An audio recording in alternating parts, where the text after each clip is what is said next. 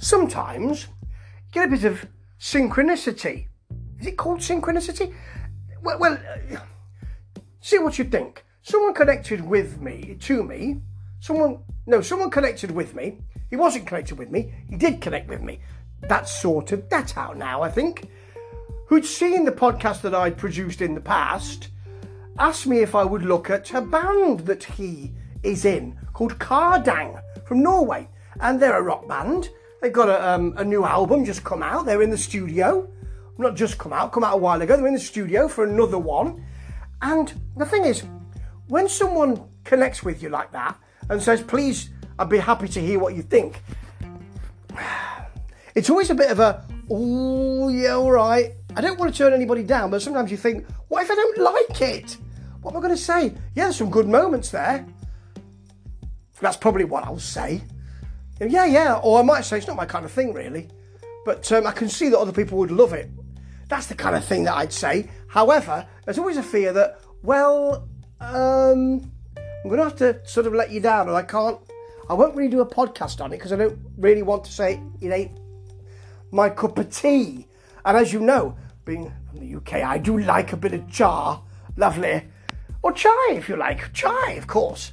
Anyway, I'm happy to announce that this is just great.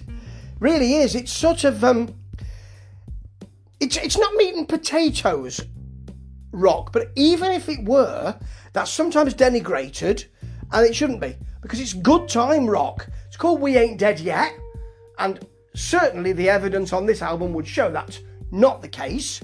And it, we start with Turbo Prince. Sounds like some kind of wrestler coming down the aisle from parts unknown. Turbo Prince. Does sound like that. It's got heraldic guitars to start with. There's a there, quite a lot of this is easy to like, easy on the ear, easy to get into radio rock. And that's what we've got here. Good vocal with a stabbing guitar. You've got the stabbing guitar and the vocal, and the vocal and the stabbing guitar. Bit like ACDC. There'll be quite a lot of that coming up. And the, the gang chorus is all there. In fact, you've got some whoas on the second track. We Ain't Dead Yet, the title cut. It has a sweet hard rock and blues honesty to it. What they're saying is, we like this music, we think you will too. It's unadulterated. There it is if you want it. And I do want it. It's a bit greasy. The solo's a bit spiky. It's what I would call heavy enjoyment.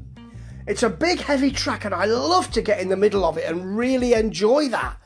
But Roll Baby Roll with Cindy Kvinlaug, and actually, Cindy, um, uh, you know, doubles the vocals beautifully here, actually. It's really nice to have that sort of whiskey soaked doubled vocal. But it's got a bit of ACDC guitar to start with, settles into a status quo with Southern Rock Boogie.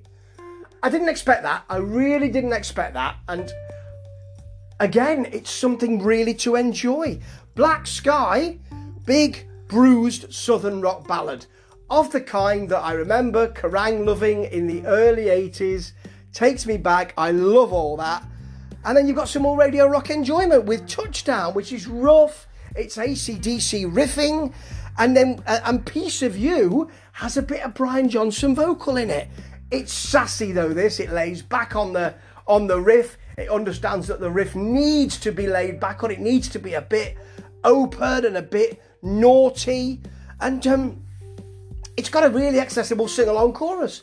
It holds your hand and says, Come on, mate, let's have a bit of a sing here. You don't have to be a great singer. You can shout it if you want. Let's just have a good time. That's the kind of music I needed to hear today. And face to face finishes with kind of tight, but it always has a sweet face. It always opens its face to the radio. And there is an ACDC riff. There is. And that that, that beat pushing through. There's nothing wrong with that. And this is beautifully done. It's produced with no frills or furbelows. It's big rock, but it's never so big that you think that's frightening or that's really too big for me to take into consideration now. You can you can get your arms around this music, take it to your heart and really enjoy it. And I most certainly did.